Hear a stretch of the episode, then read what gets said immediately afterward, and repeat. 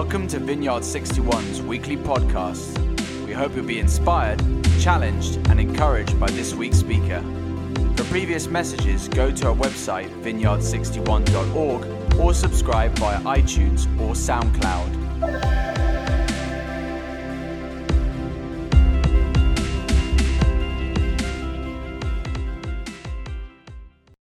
Good morning to you. Good morning, everyone at Balham, and to those listening online, and to those potentially on the podcast at some point later on this week. Those who are at Battersea and Westside this morning have the privilege of hearing from Tabitha and Kelsey, which makes you kind of wish you could be at three places at once, right? Last week, we began a preaching series on the power of the church.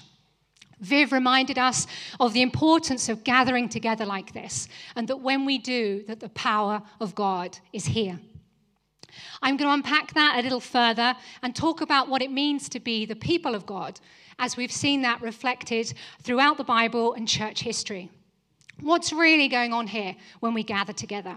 Do we just rock up to worship, to listen to a nice talk, and maybe get some prayer? Or is there something more intentional going on? I heard it said once that the local church is the hope of the world. The local church is the hope of the world. And I thought, that's nice. I know if someone wants a pint, they go to the pub, like we're going to do next Sunday. If someone wants a coffee, they go to a cafe. But if someone wants hope, do they really go to church?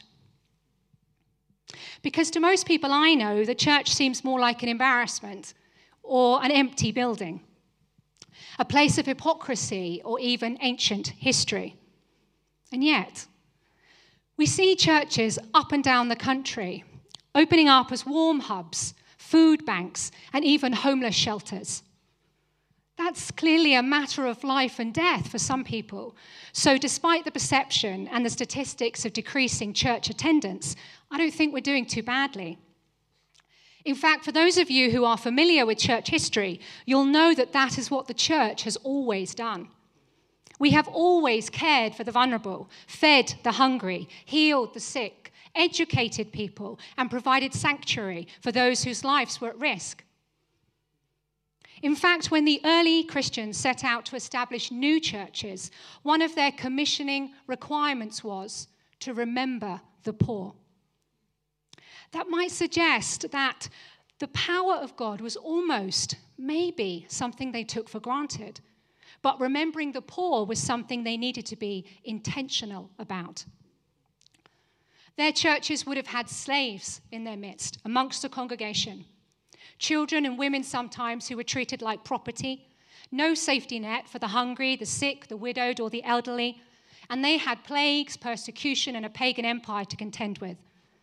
So remembering the poor was a necessity and about as radical as you could get. In our times, we have our own issues to deal with. You may have heard that the word of the year for 2022 was permacrisis a word describing the feeling of coming out of a pandemic only to go through a period of war, inflation, political instability, and rapid climate change. It reflects the compounding crisis that we saw in 2022.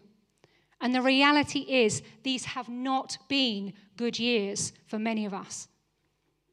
In fact, one psychotherapist put it like this if we had to create perfect conditions for emotional shutdown, for fear, anxiety, and distrust, and indeed for addictive traits to flourish, we could hardly do better than COVID 19.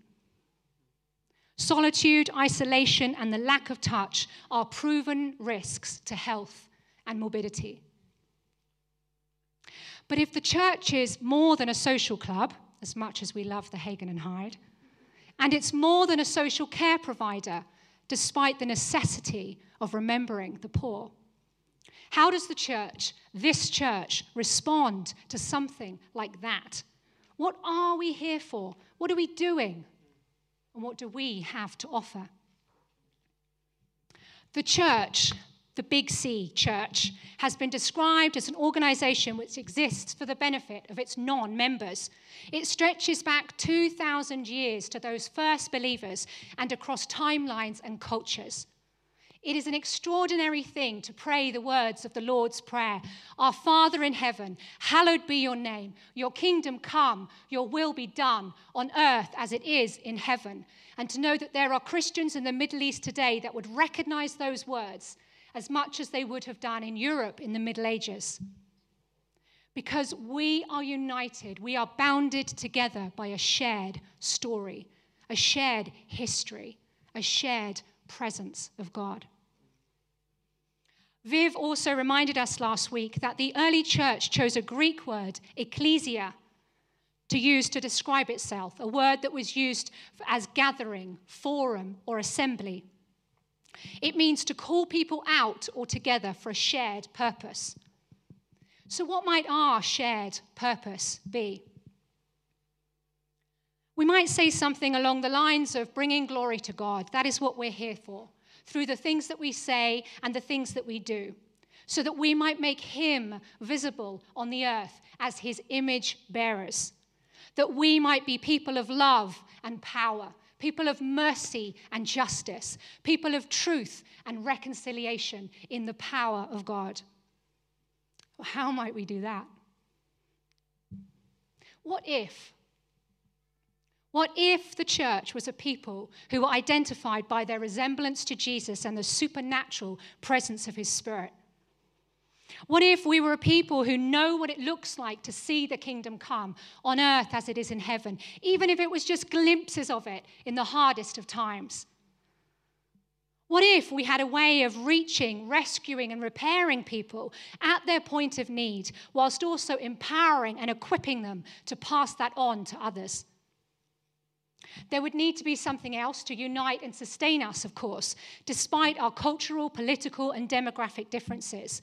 We would need a shared story, and we would need to be witnesses to that story, making choices about our lives and how we spend our time together because we know the author and we know the ending to that story. In fact, one way of describing the church might be to say that it is a communal witness to an ancient story lived out in the lives of its followers for the benefit of those around it today. Our little church here, with each site that makes up Vineyard 61, the roughly 120 vineyard churches and approximately 2,500 vineyard churches across six continents around the world are just one expression of that kind of church.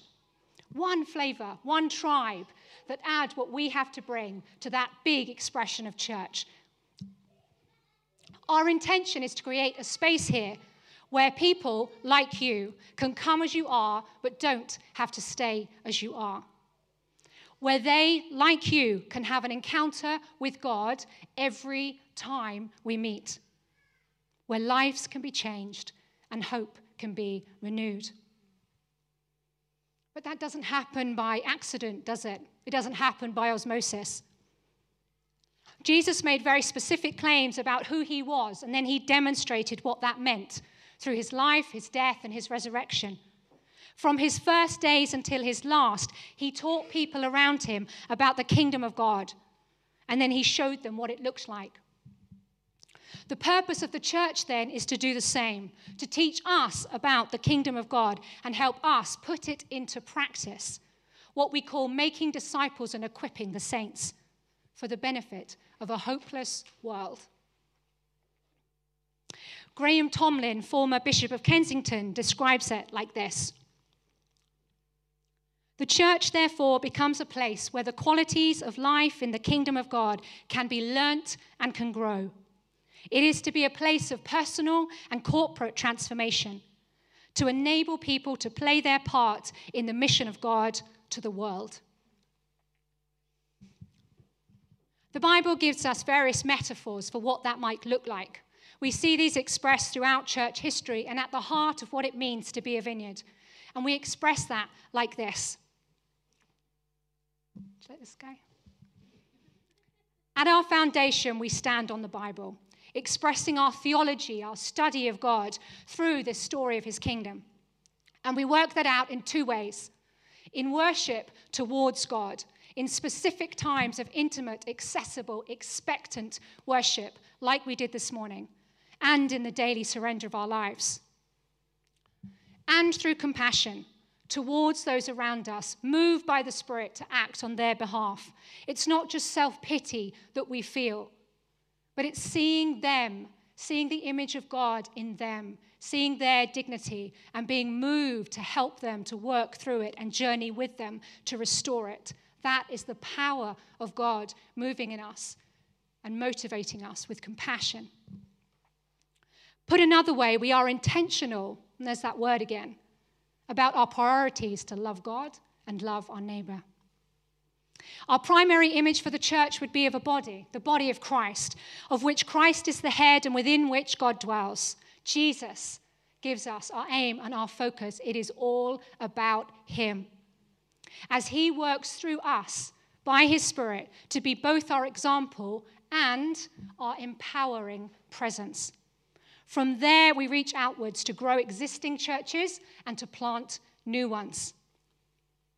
And within this image of the body are four particular metaphors which help us understand how the church functions, how we become intentional about our purpose, and what it looks like in practice each time we gather. So the first would be a household. In the New Testament, Peter and Paul, who were leaders of the early church, used the language of a building, an image of living stones to describe the people of God. Paul writes to the Ephesians in chapter 2, verse 19 to 22. You are no longer foreigners and strangers, but fellow citizens with the people of God, and also members of his household. You are built on the foundation of the apostles and prophets, with Christ Jesus himself as the chief cornerstone. In him, the whole building is joined together and rises to become a holy temple in the Lord. And in him, you too are being built together to become a dwelling in which God lives by his Spirit. Here, Paul is reminding the church at Ephesus that although they may come from very different cultural, religious, and ethnic backgrounds, which once alienated them from God and from one another, they now share a common identity. They now come together in one household, which turns out to be like a temple a meeting place between heaven and earth, made not of stones, but of people, where God dwells among them. In the times in which this was written, most people lived in households, multi generational homes where they lived, ate, slept, and often worked and worshipped together with their servants or slaves if they had them. All ages and stages in a shared space for a shared purpose. So, this is our first image.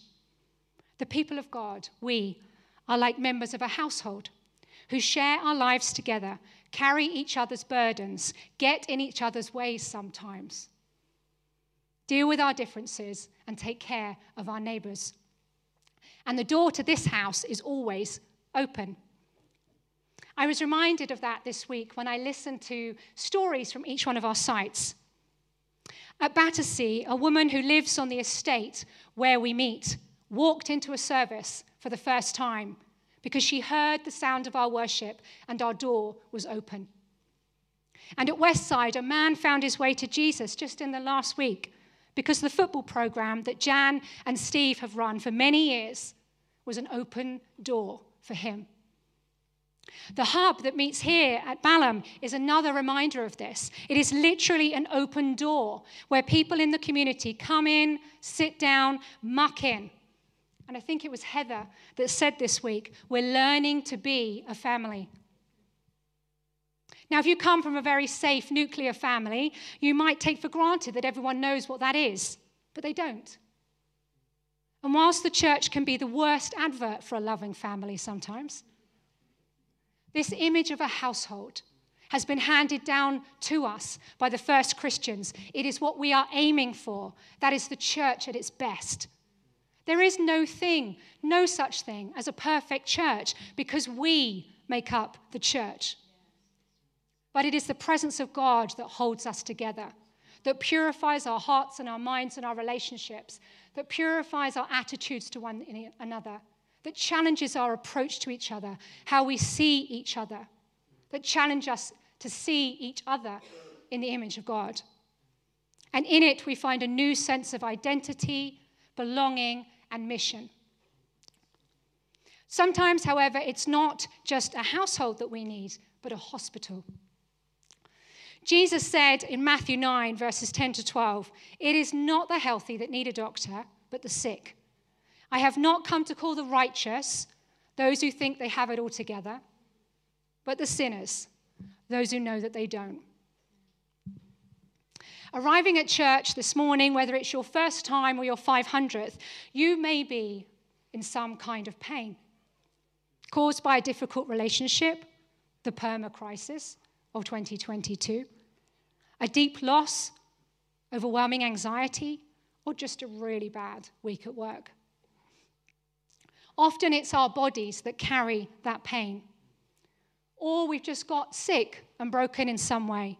You may have had an accident, an injury, or an illness that you've not yet recovered from. We honor those whose job it is to care for us when we need it.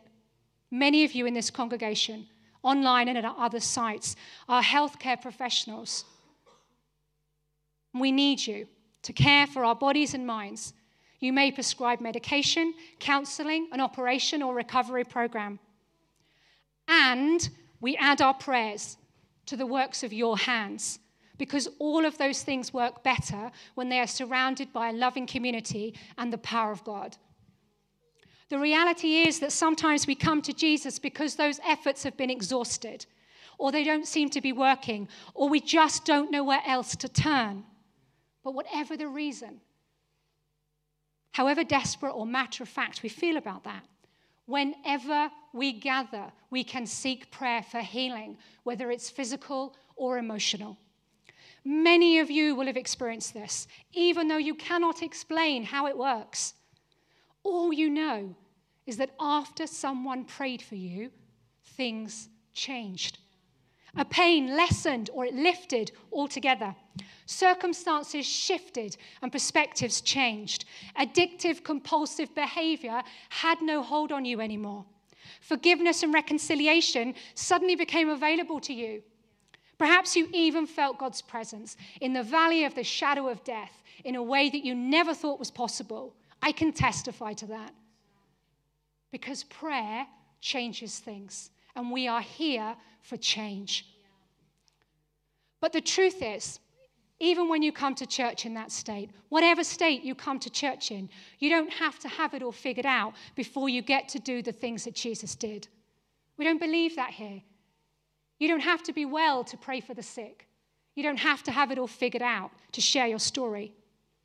In fact, for many of us, the wonderful thing about church like this is that sometimes we just get healed as we go along. We show up week after week.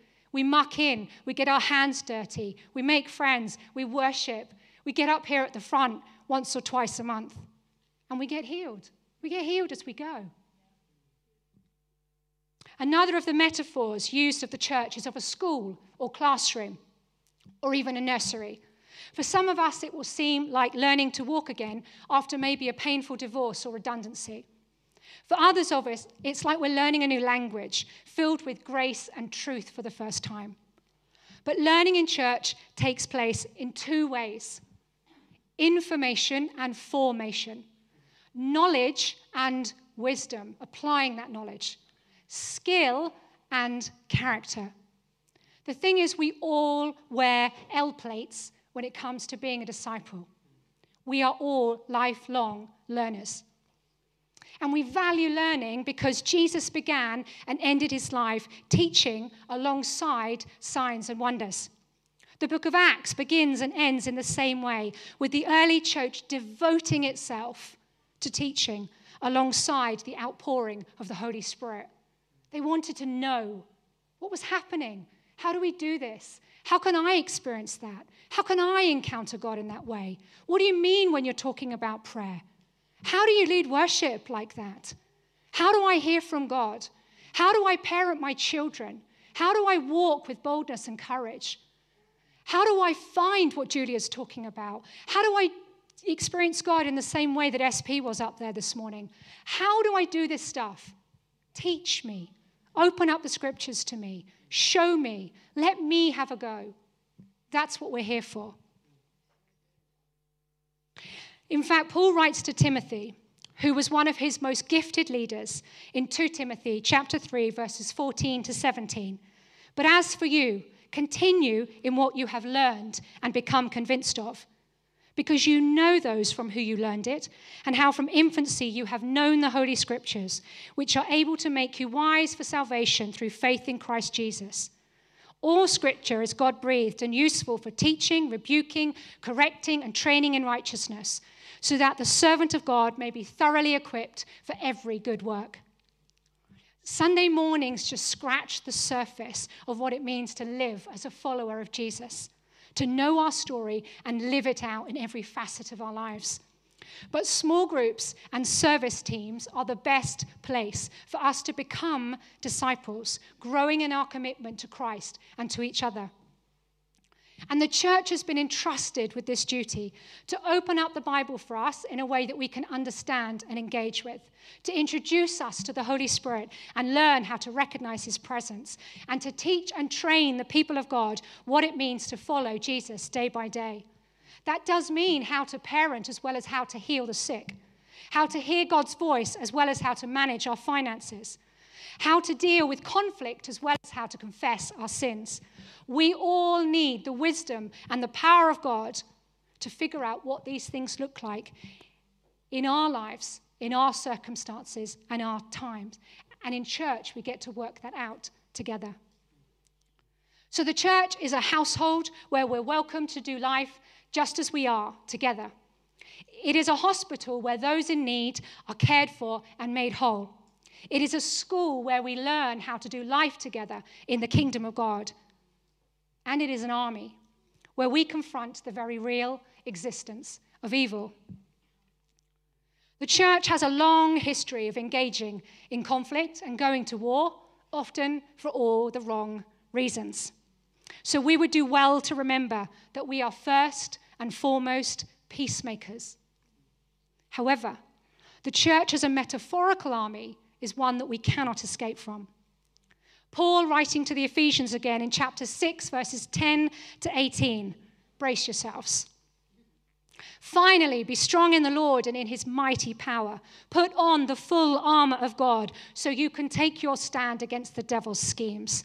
For our struggle is not against flesh and blood, but against the rulers and the authorities and the powers of this dark world and the spiritual forces of evil in the heavenly realms. Therefore, put on the full armor of God, so that when the day of evil comes, you may be able to stand your ground, and after you have done everything, to stand. Stand firm then, with the belt of truth buckled around your waist, with the breastplate of righteousness in place, and with your feet fitted with the readiness to spread the gospel of peace. In addition to all of this, take up the shield of faith, with which you can extinguish all the flaming arrows of the evil one. Take the helmet of salvation and the sword of the Spirit, which is the word of God, and pray in the Spirit on all occasions with all kinds of prayers and requests. With this in mind, be alert and always keep on praying for all the Lord's people. Just as the Bible assumes the existence of God, it accepts the existence of evil. We can dismiss this as a pre modern superstition. But even today, whilst we do not like to admit it, without the acceptance of evil, we're going to have some difficulty finding an explanation for the atrocities that have happened, sometimes just in our lifetime. We may have found, as humanity, extraordinary ways to alleviate suffering. We have. But we are also still capable of the worst kind of evils. The New Testament describes this as godlessness, wickedness, and the suppression of truth. But it feels a lot more personal than that, too, sometimes, doesn't it? So much of what you and I encounter on a daily basis is addictive and destructive for our minds and our bodies and our relationships. We need to be much wiser about the ideas and the influences that we devote our time and attention to. So perhaps this awareness of evil and these bizarre spiritual weapons are not so strange after all. But we do not stand and face this alone. The church as an army means standing together, strengthening and supporting one another, fighting our battles alongside each other, and sometimes on behalf of one another. So there we are. The church is a household, a hospital, a school, and an army, which I hope gives you a renewed expectation about what it is that we're doing here on a Sunday when we meet in our small groups and every time we meet, where two or three are gathered. I'm there, says Jesus. So you can come as you are and stay as you are if you like. You are welcome here, whatever state you're in. But we're also here to train and equip you for life in the kingdom of God, to be the people of God. The church's dual purpose then is to be called out of the world towards God, to worship Him only as a holy people, and to be sent back into the world to love and to serve, and sometimes fight with truth and grace and power. This gives us our job description. Did you know you have a job description? We are worshippers of God, laying down our lives before Him. And we are rescuers and repairers, just as we are being rescued and repaired. To be empowered and equipped to live that way in our times and our circumstances. One of the most faithful pastors of the 20th century, a man called John Stott, put it like this For the church lies at the very center of the eternal purpose of God it is not a divine afterthought, it is not an accident of history. On the contrary, the church is God's new community. For his purpose is not just to save isolated individuals and so perpetuate our loneliness, but rather to build his church. That is, to call out of the world a people for his own glory. The world needs what we have. The world needs what we have. And if you're feeling like you don't really have anything the world needs right now, or you did once but you don't anymore, or you wish you did but you don't know where to find it, this is the place to find it. This is the place to find it. The presence of God is here.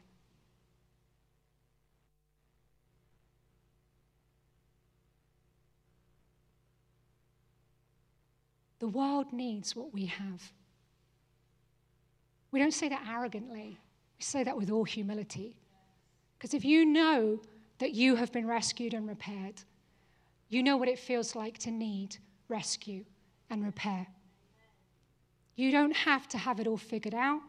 You don't have to feel like Captain America. You don't have to feel like Wonder Woman. You don't have to feel like any of those things. To lay your hands on somebody else and invite the presence of God to come. And we're here to equip you and empower you to do that kind of thing. Because you are the church. You carry the story. You carry the presence of God. And where God's people are, that's where his presence is. And where his presence is, is his power. Let's stand.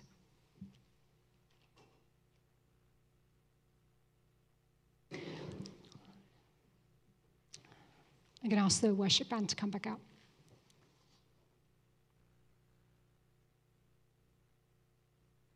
Uh, we've acknowledged that God's presence is here in this place. So when we say, Come, Holy Spirit, we're not asking Him to turn up for the first time. We're just asking Him to increase His presence.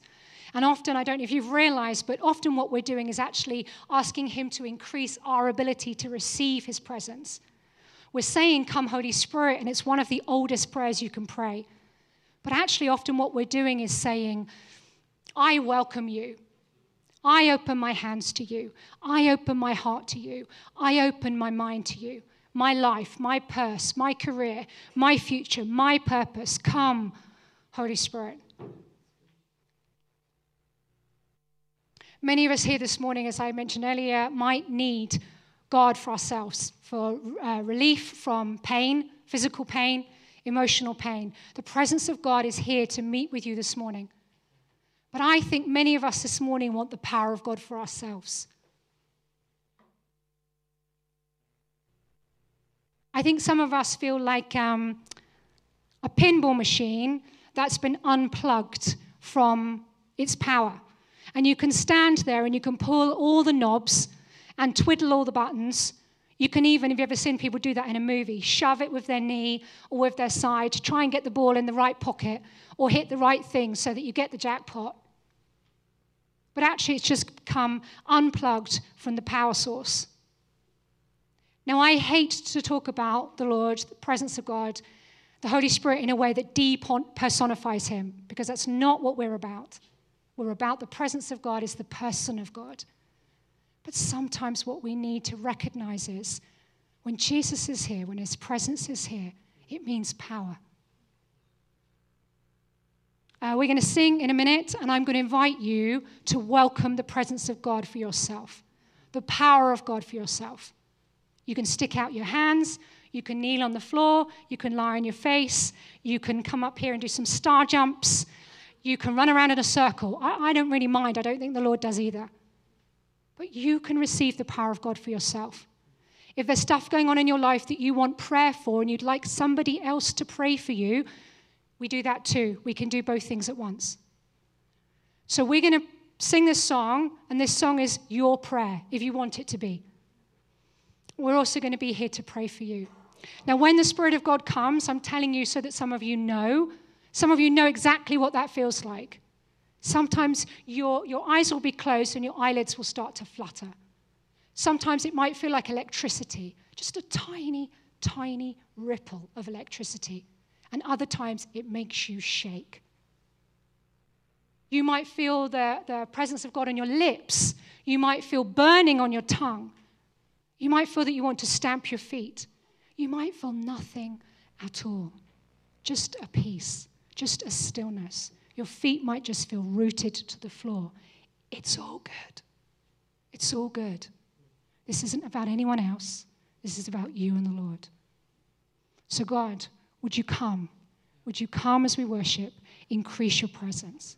We are your people. We are your church. You know the holes in our lives. You know where we feel bruised and battered. You know where we're held together with staples and sellotape and all kinds of stuff at the moment, Lord. You know us. You know where we're beaten and bruised. So come and fill us with your spirit and heal our broken hearts, heal our relationships. Come and be in our workplaces. Come and give us what we need. Come and let your power fall on us that we would know your forgiveness and your restoration. But Lord, would you also come and empower us? Come and empower us, Lord. Fill us with your presence. Fill us with your spirit that we might be the hope of the world, that we might take your reconciliation and your peace and your power to those we know and love. Come, Lord. Come as we pray. Come as we worship.